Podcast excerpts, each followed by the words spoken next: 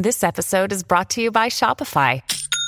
Forget the frustration of picking commerce platforms when you switch your business to Shopify, the global commerce platform that supercharges your selling wherever you sell. With Shopify, you'll harness the same intuitive features, trusted apps, and powerful analytics used by the world's leading brands. Sign up today for your $1 per month trial period at shopify.com/tech, all lowercase. That's shopify.com/tech. This is Tech Guide with Stephen Fennec, the place to stay updated and educated. Tech Guide episode 385. Hello and welcome to the show. I appreciate you taking the time to listen. I'm glad you could join me. My name is Stephen Fennec. I'm the editor of techguide.com.au. On this week's show, Panasonic has withdrawn from the Australian TV market, what we could expect to see at the Samsung Unpacked event next week, and we chat with Motorola's Danny Adamopoulos about the new Razr folding smartphone. In the Tech Guide reviews, we're going to take a look at the Samsung Galaxy Book S laptop. Uniden has also released a new range of UHF radios to stay connected in remote areas, and the family that's paying just 46 cents a day for their power after installing a Tesla Powerwall. And we'll answer all your tech questions in the Tech Guide Help Desk. And it's all brought to you by Netgear, the company that keeps you connected, and Norton, the company that keeps you protected.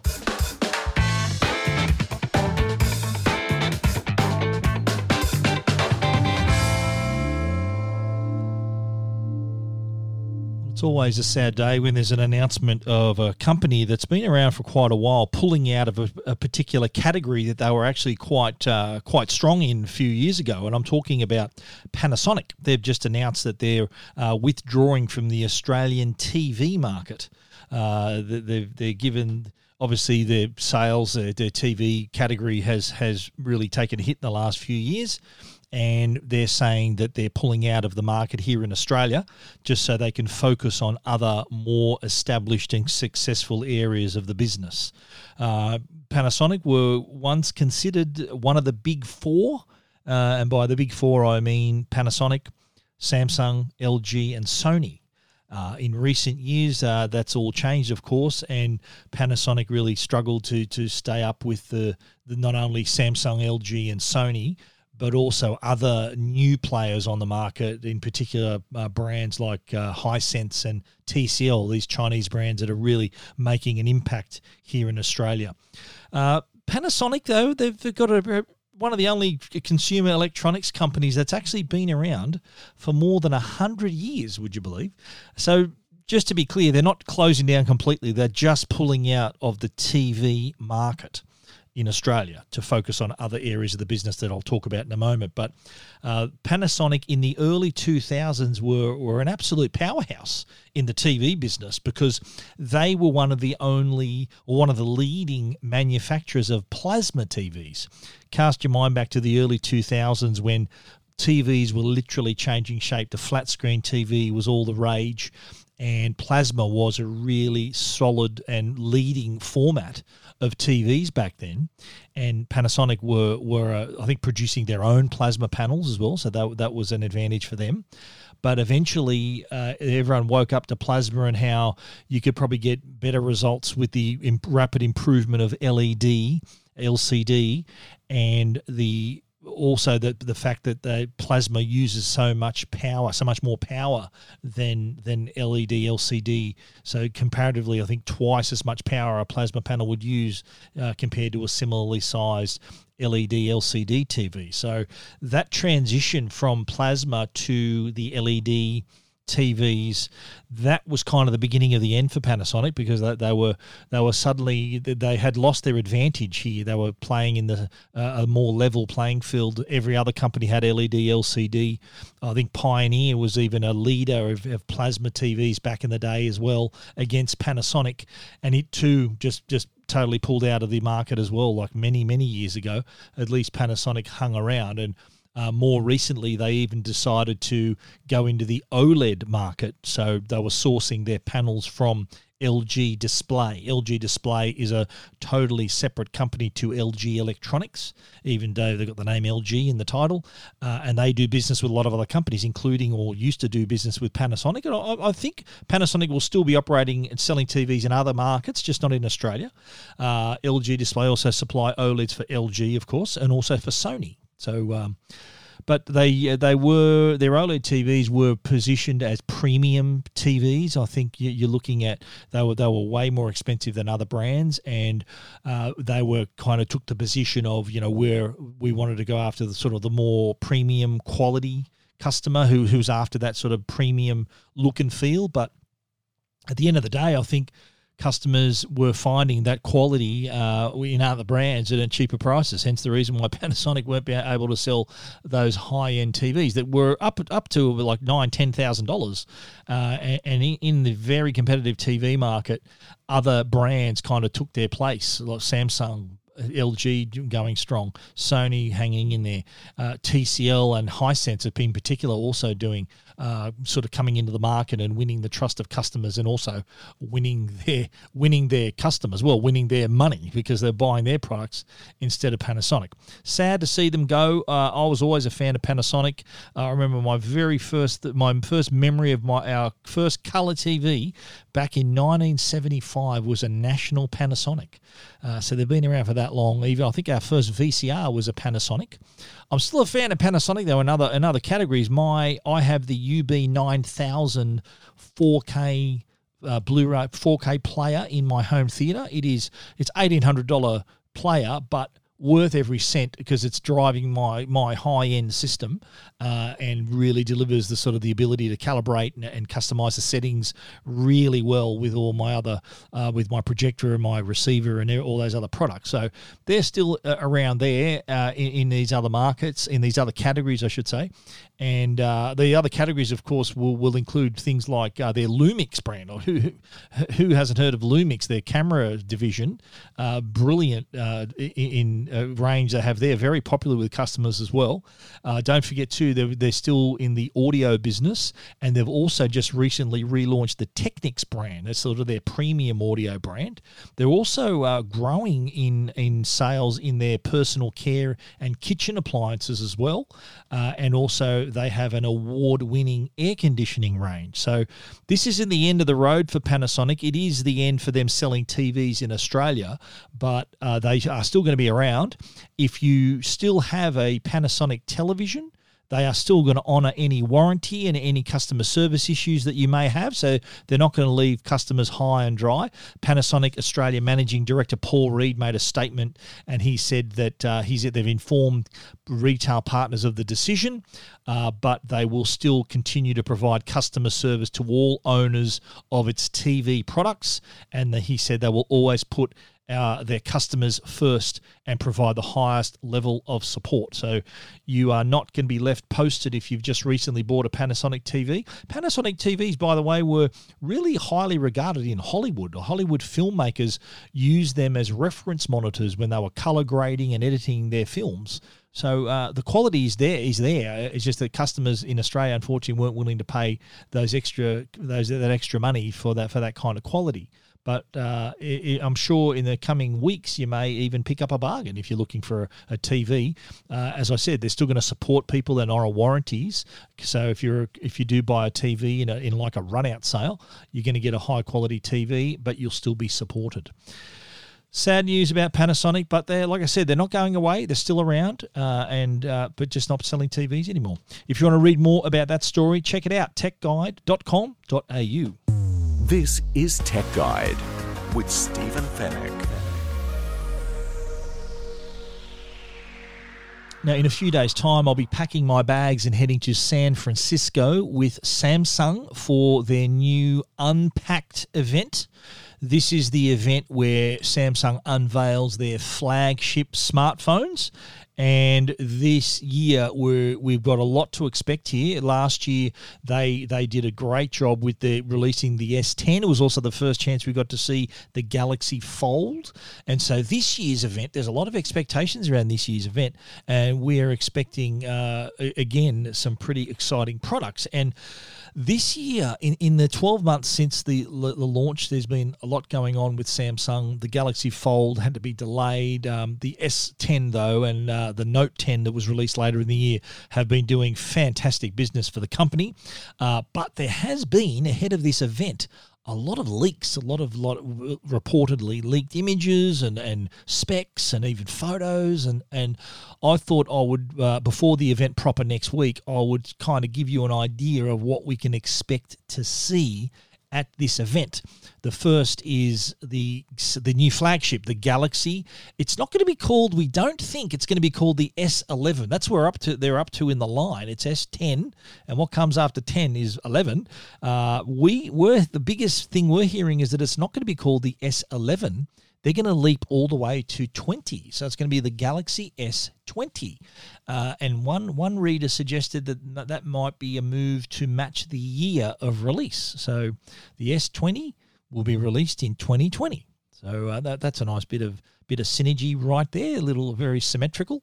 But what can we expect with the device? Now, the biggest things, the most common rumor we're hearing is that there will again be three devices. There will be the regular S20 with a 6.4-inch screen. Then you're going to jump up to the S20 Plus. So that's a 6.7-inch device. And then what we're hearing also is they're going to have an S20 Ultra, which is going to have a massive 6.9-inch display. Bring it on. I love a big screen, and I will hopefully be getting my hands on that, if these rumors are right, of course. The other thing, too, they're also going to, of course, have the dynamic AMOLED displays, and this time there's going to be a tiny little single hole punch to accommodate the front-facing camera, which we believe is going to be a 10-megapixel camera. Design-wise, not too different to last year's model. Again, having that edge-to-edge look with the screen. They're going to also have an in-screen fingerprint reader, because from the renders and the leaked photos, there ain't no fingerprint reader on the back of the device, so it'll likely be in the screen. The other big change, though, is the camera on the back. So, as is common with other brands, they're just adding more lenses and more capabilities, and Samsung is no different. There apparently is going to be four cameras on the rear panel, which is like this rectangular section in the top left corner, not unlike the iPhone 11 Pro. So expect to see this big black rectangle in the top corner, and the various models, the three different models, will have varying camera qualities. Obviously, the higher end ones will have the best. But what other big rumor is the fact that it is one model's going to have a 108 megapixel main lens. 108 megapixel, and that's alongside a 48 megapixel ultra wide and telephoto lenses as well. And the other whisper is that it'll have 10 times optical zoom, thanks to some new periscope lens technology as well. Under the hood, battery capacity is up to 5,000 milliamp hours, would you believe? So that's a lot of battery and a lot of power. That's kind of 2 and 3 day battery life. Also, they'll, of course, have fast charging. They'll be powered by the Qualcomm Snapdragon 865 processors with either a 12 gig or 16 gig of RAM on board. That's laptop RAM right there. And it is also expected that either all or two of the three models will be 5G compatible. Now, I mentioned earlier that the Galaxy Fold made its debut at last year's Unpacked event, and the rumours are very solid that we're going to have another folding device, but not necessarily the Galaxy Fold 2. We are going to have a folding smartphone, but the rumors suggest that it won't be anything like the Fold, which kind of opened up like a book and turned a phone into a tablet. What the reports are saying is that the new device is going to be called the Galaxy Z Flip, and it will basically be a clamshell device. So it'll open up and give you a large 21:9 ratio, aspect ratio display, which no real report, haven't really confirmed a screen size, but there was a video doing the rounds on social media, and it looked like in the guy's hand, otherwise he's either got a really small hand or this is a really big screen. It looked to me like about a 6.7, 6.8 inch display when opened right up.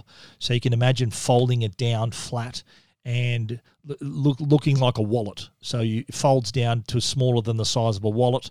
And what do you do with your wallet? You open it up and then turn it on its side, and then you've got this massive screen that you're looking at. That's what we are hearing is the folding device that's going to be unveiled at this event. Other products, we're going to probably see an updated version of the Galaxy Buds, perhaps with noise cancellation this time to go up against the Apple AirPods Pro.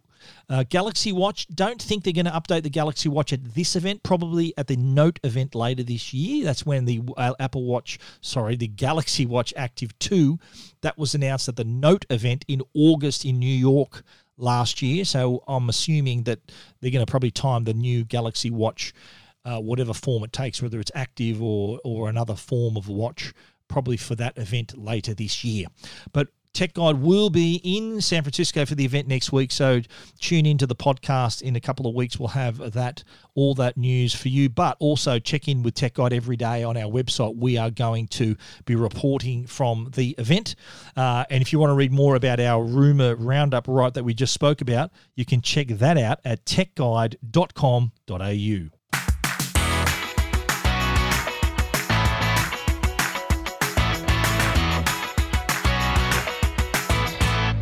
Now, another phone that has just been announced that is due to be released in Australia at the end of February, Feb 24 to be precise, is the Motorola Razr. Now, this is it was announced late last year and really generated a lot of excitement, for me included. The Motorola Razr is going to be a folding smartphone. So you cast your mind back to the early 2000s, the Razr, remember that Razr flip phone? So what they've done is they've reintroduced that, they've reincarnated that product and included with it a folding screen. So now when you open up the Motorola Razr, the new version, you're going to see a 6.2 inch display fold open in front of you. It's a little OLED display, a POLED display, that then opens up, 6.2 inch display, and then folds down flat to a thickness of just 14 millimeters. So there's a 2.6 inch OLED screen on the front, and it also gives you the opportunity to see your messages and notifications on that front screen. But when you want to open her up, you get that 6.2 inch, the screen unfolds, and it's running full version of Android 9, I think, and with an update for 10 in the near future. But this has really got a lot of people excited, us included, as I said. And we sat down with Danny Adamopoulos, who is the head of marketing at Motorola Australia, and we got talking about what we can expect to see, what the work that went into creating this product, and which carriers are going to be involved, and who this device is aimed at. Here's what he had to say to us earlier. G'day, Danny. Welcome to the Tech Guide podcast. We're here to talk about the new Motorola Razr. How exciting. Very exciting. Great to be here, Steve. So we're going to see this product at the end of Feb 24, I understand, and this was announced late last year and got everyone excited. It really sort of takes us back to the original Razr, those days when this was the hottest phone on the market, and I remember using one. So I'm sure you're playing on that sentimentality for the new product. Yeah, so there's a lot of consumers out there that remember the Razr and had a Razr, and there's a lot of younger people who aspire to have a Razr, and now they can. Well, this is obviously a folding device as well, so that's fairly new. So how much development has gone into this? I understand the whole thing was developed in-house at Motorola, so there's screen, the hinge. Take us through that. Yeah, so this has been in the pipeline for about 4 years, and over the years it's evolved until we came up with a perfect recipe of developing what the device looks like. The hinge assembly and the display assembly was all made in-house, and a lot of trial and error, but we got there in the end, and we have a beautiful product as a result of it. So take us through the specs. So I understand the screen inside is a 6.2-inch AMOLED screen, so obviously flexible display. And there's a screen on the front as well, isn't there? So we've got two screens for the price of one. Two screens for the price of one, so you can use the device open with a plastic display or fold it closed, and then you can still continue to use the device. So you get notifications, or you can do video calling, see alerts, the weather, and things like that on the front display. So you don't need to open the device or the phone to still use it. And I see there's only, thanks to the design, there's only one camera. So the camera is in the closed position, you can use it, and then when it's in the open position, it's also in the right spot as well. Mm-hmm. So that's 16 megapixel, and because cameras are a very popular part of the phone, would you agree? Yes, they are. Cameras are one of the most common used features on a device. So this one's got a 16 megapixel shooter on the outside with an f1.7 focal point, but there's also a 5 megapixel on the inside as well, so you still can use it for video calling while the device is open, things like that, but the main shooter is on the front. And who's going to buy this, do you think? Like this is a pretty high-end phone, a lot of pretty decent specs, but is your typical early adopter kind of executive, who's the customer for this phone? So without trying to put people into a box, we think the top end of town, style-conscious, fashion-conscious people, someone who wants something very innovative and very different from the marketplace. Everyone's got a phone that they can plonk on the table. It's just a square slab. This one actually allows something to have a talking point when you sit at a cafe or a restaurant. Everyone's like, wow, what is that? That's a super small phone. And you can show that it folds, and it just wows everybody every time we see it. And there's a few features we should talk about too. So one of them is it doesn't have a physical SIM card slot. It's got an eSIM. That's one of the first phones in Australia to be released with just an eSIM. Tell us how that's going to work. Yeah, so with the eSIM, there's no physical SIM card slot on the device. So we've worked with the operators to enable the device to be set up.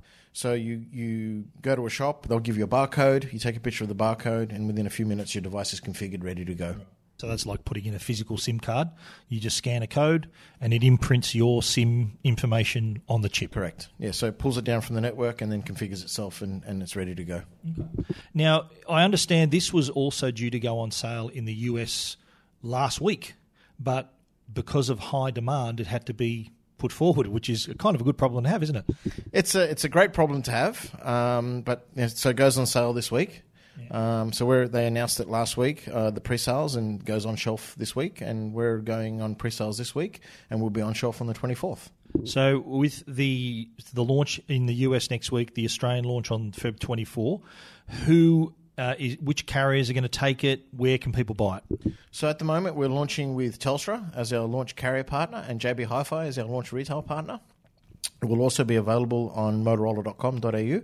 Where you can purchase it directly from Motorola. Now, folding phones, I think the Razr, as much as you'd like it to be the only folding phone of the year, it's not going to be. There's going to be others. We've seen the leaked images of the Galaxy Fold 2 and all these other devices. How is this going to stack up against the competition? Well, we welcome the competition. It's good to show that there's faith in the foldable space, and we feel that we have a very premium quality product. That will target the niche that customers are looking for something different. So I think what the others don't have, though, is sort of your legacy in the space here, where the Razr was just the red-hot phone of the early 2000s. Those other brands don't kind of have that sort of callback to those times where this phone was you couldn't get your hands on one. It was that popular. Yeah, so the Razr was spectacularly popular in Australia. We sold just of the original V3 Razr just over 1.3 million units, and then the follow-on product, which is the Razr 3G version, we did in excess of 550,000 units. Overall, the Razr legacy is pretty big. When you say Razr, people automatically know that's Motorola and that's a flip phone. And to give it ongoing life, it's even made its way into Monopoly as a little icon on the dashboard. Yeah. And with the device itself, there's obviously it's a flexible display, and so There is obviously warranty behind it, but and this has been tested, I understand, to be opened and closed many times.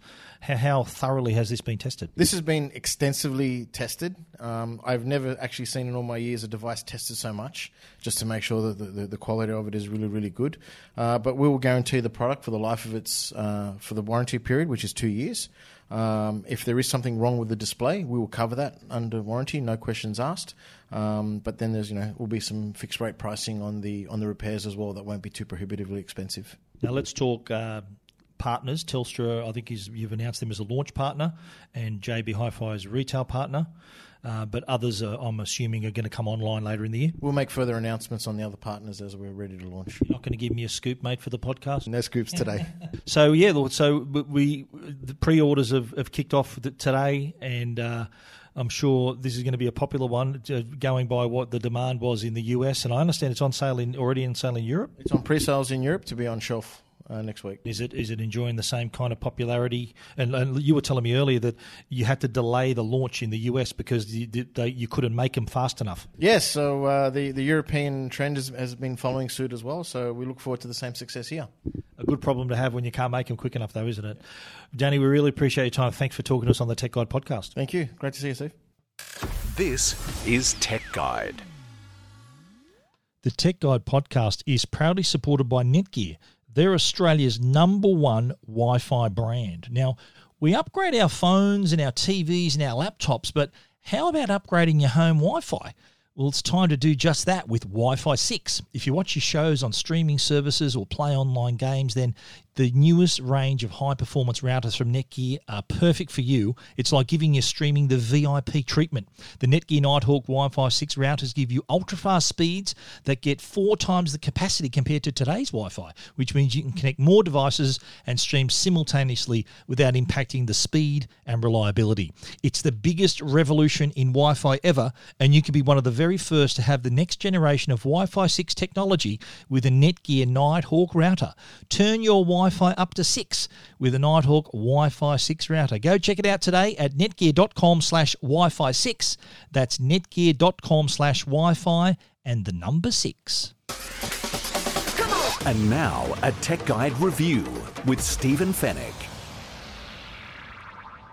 Now, it was only last week where we were talking about the Galaxy Book S, and we promised a review, and we've been using it all week. It has been our daily driver, and I've got to say, I'm really impressed with this. In terms of, like, if you need a laptop that you always want to be connected, if it's not going to weigh you down your backpack, reliable, fast, great performance, then the Galaxy Book S is definitely a laptop for you. Look, it's not for everyone. I think if you're a high-end user, doing a lot of high-end applications like video editing and all that kind of stuff, then you probably need something a bit better than this.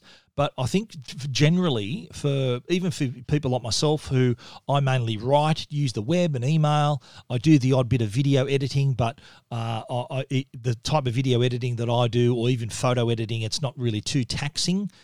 So if I do really need to edit a heavy video, then I go to my MacBook Pro or my iMac, which is pretty specced up. But in terms of device that gives you great connectivity. There's a 4G SIM card slot in it, so you're always connected. It's really light, thin. It really delivers for those users who want something to connect really easily, something that's better than a tablet to use, something that's better than their phone to use, then the Galaxy Book S is for that user. So this isn't the first time Samsung has gone into the laptop business. So years ago, they did have laptops, and they were kind of like the other laptops in the market, and the other laptops were just simply better and sold more, and Samsung pulled out. But this time around, with the Galaxy Book S, Samsung are playing to their strengths, because this is more mobile platform. It has mobile architecture inside, a mobile processor. So delivers the computing power and platform from a mobile device, which is Samsung's bread and butter. They're the #1 smartphone manufacturer in the world. And it takes this all-new platform and builds a laptop around it. So you're getting that connectivity of a smartphone, the the efficiency of processing on a smartphone. So what they're using is the Qualcomm Snapdragon 8cx, which is a mobile computing platform. So still offers great speed, great performance, but doesn't produce any heat. It is really efficient. And that benefits not only the user that gets the speed and the performance that they're expecting, but producing no heat and being really efficient means that it opens up a lot of design options. It means you're getting a really thin device because no fans are needed to dissipate any heat. There is no heat. So you can get a device that's as thin as this. It's 11.8 millimeters thick, weighs less than a kilo. So it's 961 grams. So suddenly you've got this pretty powerful laptop, this always-on laptop in terms of connectivity. There's no more looking around for a Wi-Fi hotspot, tethering your phone. You just don't have to think about it. That's what I like about it. Whenever I was out, normally when I'm using my MacBook Pro, I've got to find my Netgear M2 hotspot, turn it on, wait for it to boot up, wait for the laptop to find that network, and then I'm away. Or alternatively, if I haven't got my Netgear M2, I use my phone to pair to create a hotspot for the laptop. But again, that takes a few attempts. Like my iPhone, if I'm using an iPhone, will, even if I'm connecting it to a MacBook Pro, takes a couple of goes for it to recognize or connect properly. It sometimes says, look, it's not connecting properly, then I've got to do it again. And that's 5 minutes out of my day. So with this Samsung, with the Galaxy Book S, I don't even have to think about that. Because there's a SIM card on board, if I'm out of Wi-Fi reach, then I'm straight into 4G. So if I'm sitting in the middle of Martin Place, for example, typing away, I don't have to turn on my M2 to my hotspot. I can connect this through the 4G network, and it's fast, 4G LTE. I've got a Telstra SIM card in there, and it takes any other 4G data SIM if you want, and it's lightning. It connects me quickly. I don't have to even think about being connected. Another attractive feature of that. How Apple hasn't come up with this with their MacBook Air, I'll never know. The MacBook Air is actually heavier and thicker than this device. The nearest Apple equivalent is the MacBook Air. It's 15.6 millimeters. That's nearly 4 millimeters thicker, and it's 89 grams heavier than the Galaxy Book S. And what the Galaxy Book S also has that the MacBook Air doesn't is a 13.3-inch touchscreen display. You won't find a touchscreen on a Mac laptop. So I've grown used to being able to reach out and touch my screen now. On the spec side too, 8 gigabytes of RAM, 512 of storage, but the SIM card tray also has a micro SD card slot, so I can up my memory just using a memory card. So here's those advantages from the phone now coming to the laptop. So again, I say how Apple hasn't thought of this yet. I've sold a MacBook Air with a SIM card slot. They make products with SIM cards like the iPhone. So why not chuck a SIM card tray? Well, I think it might be too much to ask to make for a micro SD card slot. They haven't got any memory card readers in their laptops anymore. But if they want to keep some customers and attract new customers, then I think that'd be a great idea. Samsung have decided and rightly so, they're the right features to include. And I've had a lot of people ask me about this product. A lot of people have been asking me, when am I posting my review? And it's up on Tech Guide now, but this is, I think they're answering, they're kind of filling a spot of the market here that hasn't been filled yet. There aren't too many laptops that have this really great mobile architecture, efficient architecture that would still have great performance, but also then bringing to the table a touchscreen display. So it's kind of like use it like a tablet, but there's a full keyboard and you've got your 4G connection and micro SD card expandability, running Windows 10. It's got everything there at your fingertips. And I had it in my backpack. I forgot it was even there. It was that light. I even was able to fit the Galaxy Book S into this iPad pocket of my backpack. It didn't even need to go in the laptop section. It's that small and light. Look, battery-wise, again, another big tick here. If you just use this, I think Samsung are saying it's up to 25 hours of video viewing. Yeah, if you're just sitting there, Wi-Fi off, everything off, watching video, you're going to get maybe that much power. But I didn't get anywhere near as much as that just using it as my daily driver. So it was connected to Wi-Fi, I was connected to 4G, I was receiving emails, working on it, editing photos, updating my website, answering emails, doing all my day-to-day stuff. It easily got me through the day and into the next. So there's no risk of this running out of power in the afternoon. Really great battery life, very impressive. It's like a day and a half battery life. It kind of runs on the smell of an oily rag. It's really, really impressive. The thing about it too is that having the SIM card in there, when you need it, it kicks in. But when you're back on Wi-Fi, it'll automatically choose Wi-Fi. So you're not going to be run up a big 4G data bill either. Look, overall, I'm really impressed with this. Samsung, I think, have really hit the right spot here with this. Rather than offering a similar laptop that everyone else does, they've really come up with something new here. It's a laptop with a difference, as I've described it in the past. So having that new Qualcomm mobile platform is really helpful. Having that efficiency, that beautiful thin and light design is also attractive. So it's not going to weigh you down at all. This is a winner. I really rate this. Good on Samsung for playing to their strengths, as I said here, playing to their strengths and bringing sort of more of the mobile characteristics to the laptop and offering the power of the PC and having Windows at your fingertips and all of those things they've created. They've sort of poured into one, kind of the best of both worlds, mobile and PC all in one. The Galaxy Book S is available now. It's $1,699. It's not cheap, but it is an all-in-one solution. You just buy a data SIM and you're connected. It is brilliant. So I think it's worth the money. You may get a deal if you shop around, but available now, $1,699. And if you want to read more about it, read our full review, check it out, techguide.com.au.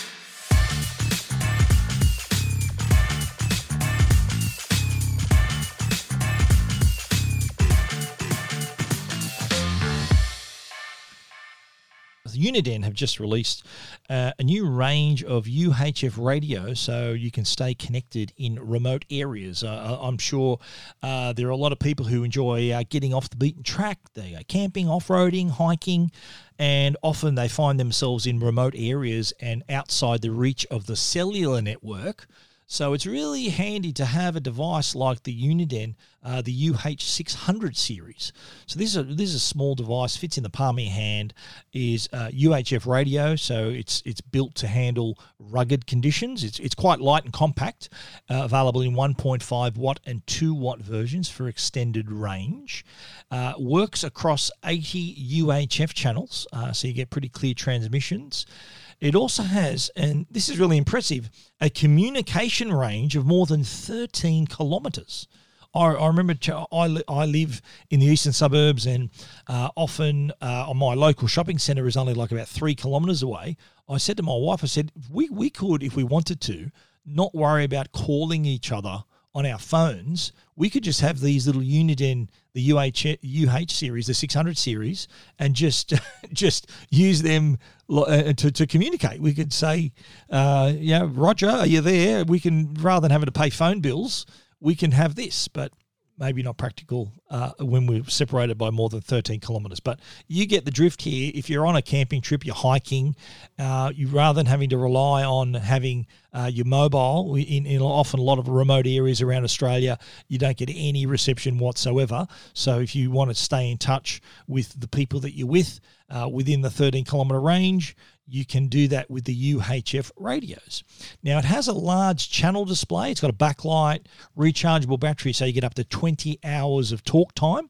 And for people who don't often use UHF radios, there is a cool feature called the Shared Channel Quiet Filter. So what this means, it means, you know, sometimes if you may be on the same channel as someone else and there's all this chatter that's happening. So what the Shared Channel Quiet Filter allows you to do, it allows you to only permit transmissions from radios using the same code. So if you, say, gave this one to your kids or your family members using it, you set on the radios the same code. So even if you are on the same channels that other people are on, you can only hear each other. So it really simplifies it for kids and families and people like that. So if you're an outdoor, you know, if you're an adventurer, you've been out in the outdoors for years and you know your way around a UHF radio, that's great. But if you're a child or new to using these devices, that's a handy feature, I think. So you're not hearing everyone else's chatter and they're not hearing you either. Which is also good. There's an auto squelch as well. I love saying that. Auto squelch, which blocks out unwanted background noise. And a simple feature that's handy, it's got a carabiner and belt clip, so you can easily attach it to your clothing or your backpack. Very handy, and these start from $59.95 for the UH610. The 620 is available in single and twin packs. So if you want two 610s, you've got to just buy two of them. But the 620, which is slightly better, has a single pack, which is $79.95. The twin pack is $179.95, which I've just worked out is just, no, it's a little more than twice. Eight, yeah, it's a little more than twice. But the twin pack is a slightly better radio. It's the UH620 2DLX radio. So I think it might be a 2-watt model. So you get a better range with that one. So pricing's all on my story on Tech Guide and some pictures of the devices as well. So if you're an outdoors person, and my son does a lot of this. My son goes driving, camping and off-roading and all that kind of gear. And he's got his Uniden in his car, but he's also has his radios as well for when he's not in the car, and he can still chat with his buddies and they stay in touch, even though he can't contact me because he's out of mobile range, or so he says. So he can keep in touch with his mates, though, when he's on the campsite. And you can too if you enjoy that kind of thing. If you enjoy your camping and off-roading and hiking and all that stuff, stay in touch with each other with the UHF radios from Uniden. You want to read more about that story? Check it out, techguide.com.au.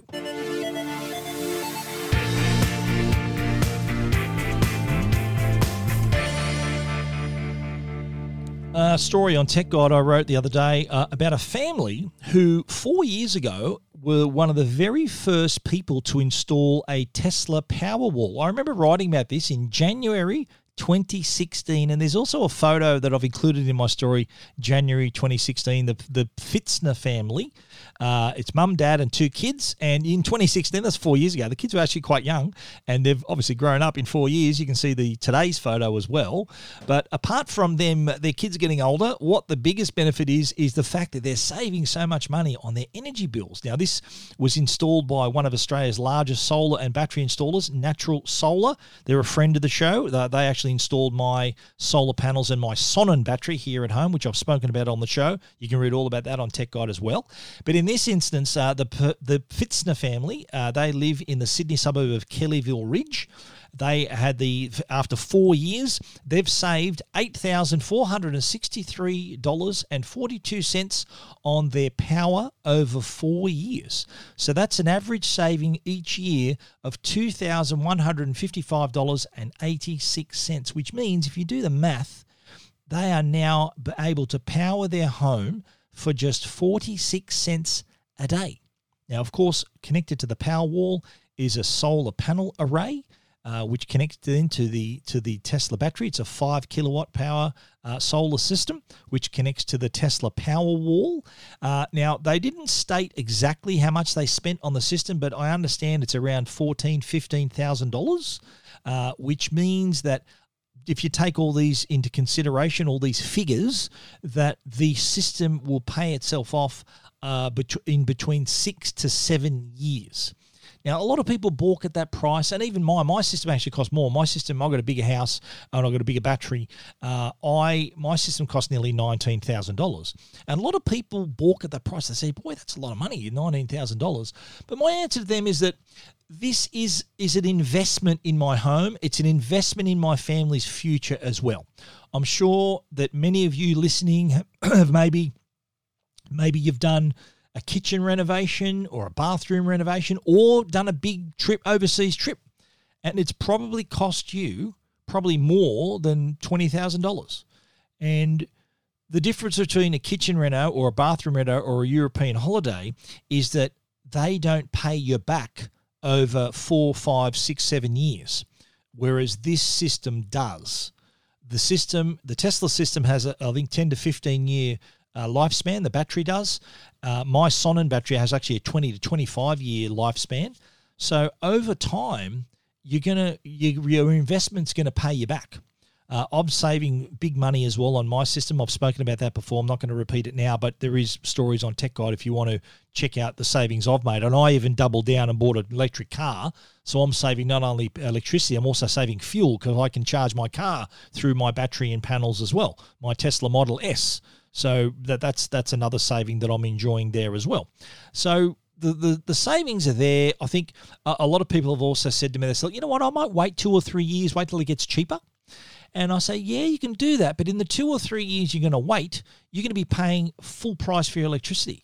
So in 4 years, say the Pfitzner family said, I'm going to wait 4 years before I put this in because I want to try to wait for it to get cheaper. In 4 years, they saved $8,463.42. If they had have waited 4 years, they would have paid $8,463 for their power. So the saving, I think, will outweigh any kind of drastic price reduction they think they're going to get in the interim. So it's kind of a situation where it's just you pull the trigger and you're going to be saving that money straight away rather than waiting for in 2 or 3 years' time for the price to drop $1,000 or $2,000. You would have given up $8,000 in savings. So really, this is a great example of how having a system like this can really save you money. And this isn't a short-term solution. This is a long-term solution that can last up to 20, 25 years. So definitely worth the investment. As we can see from this Pfitzner family, they're powering their house for just 46 cents a day. Can you believe it? If you want to check out that story, you know where to go, techguide.com.au. This is Tech Guide with Stephen Fennec. The Tech Guide podcast is also proudly supported by our friends at Norton, the company that can keep you and your family safe online. Now, we live in a world that's always connected. There are cyber attacks, phishing scams, ransomware, even online predators and big data tracking your every move. So you need protection. All these cyber threats have evolved, and that's why Norton has evolved with them. The new Norton 360 gives you next-level protection, combining the power of device security with a secure VPN to help keep you and your family safe and private online. The new Norton 360 is all-in-one protection for your devices and provides online privacy. It's available now at leading retailers or au.norton.com. And now, answering all your tech questions, the Tech Guide Help Desk. The Tech Guide Help Desk is brought to you by Belkin, our friends at Belkin. If you're after cables and chargers, and soon they're going to be releasing some speakers, so keep an eye out for that. Check them out, belkin.com/au. Today on the Help Desk, we've got a couple of questions that we had sent to us on email. One was from a gentleman who's heading to the UK and Great Britain, and he wanted to know the best option for staying in touch. I think he said he's got a work phone. Now, depending on how long you're away, it's worth maybe having a roaming plan. If you're away a month, then paying a certain amount of money per day for a roaming pack is going to add up. I think Vodafone's the best with, if you're a Vodafone customer, you just pay $5 a day to use your phone plan overseas. So you get all the same data allowance and all of that, and it's $5 a day. I think Telstra and Optus charge $10, $12, $15 a day. So if it's a long trip, that's going to add up.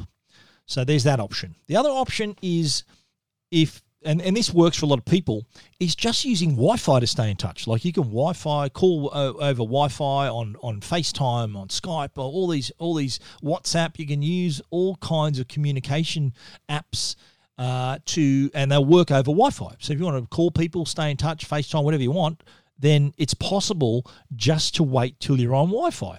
But for this particular gentleman who emailed me, he said, look, a lot of the trip's going to be on a coach. So there's a lot of travel between cities, and Wi-Fi is just not going to cut it. There's no Wi-Fi, unless there is Wi-Fi on the coach, which I doubt. Then he said, I'm stranded. So my other suggestion was maybe buying a prepaid SIM, a data SIM, when he arrives that will work across Europe. So like Vodafone, O2, Orange, there's all these brands that they've got networks all across Europe, so without any roaming charges. So that might be an option as well. Probably the best option, especially when he's on those long legs on the coach and wants to access the internet and take and make and receive calls and do all that sort of thing when he's out of Wi-Fi. So several options there. I think you need to know, take into account how long you're going to be away and how much it's going to maybe pay. It's going to cost you for roaming packs and things like that. So mate, just keep those in mind as well. The other question I had was from a reader who said they bought a Hisense TV last year and was wondering if it had Bluetooth. I'd say if it was bought in 2019, I'm assuming they're saying, then it will have Bluetooth and you will be able to connect your headphones. And they said, how do I do that? Well, you go into the settings, you go into the Bluetooth menu, and then you put your headphones into pairing mode, or earphones into pairing mode, and then they should appear on the list of devices on your TV. And then when they do, click on the name of your headphones and hit pair, and then boom, you're connected. You can listen to your TV wirelessly, just like magic. That's the help desk for this week. You're listening to Tech Guide.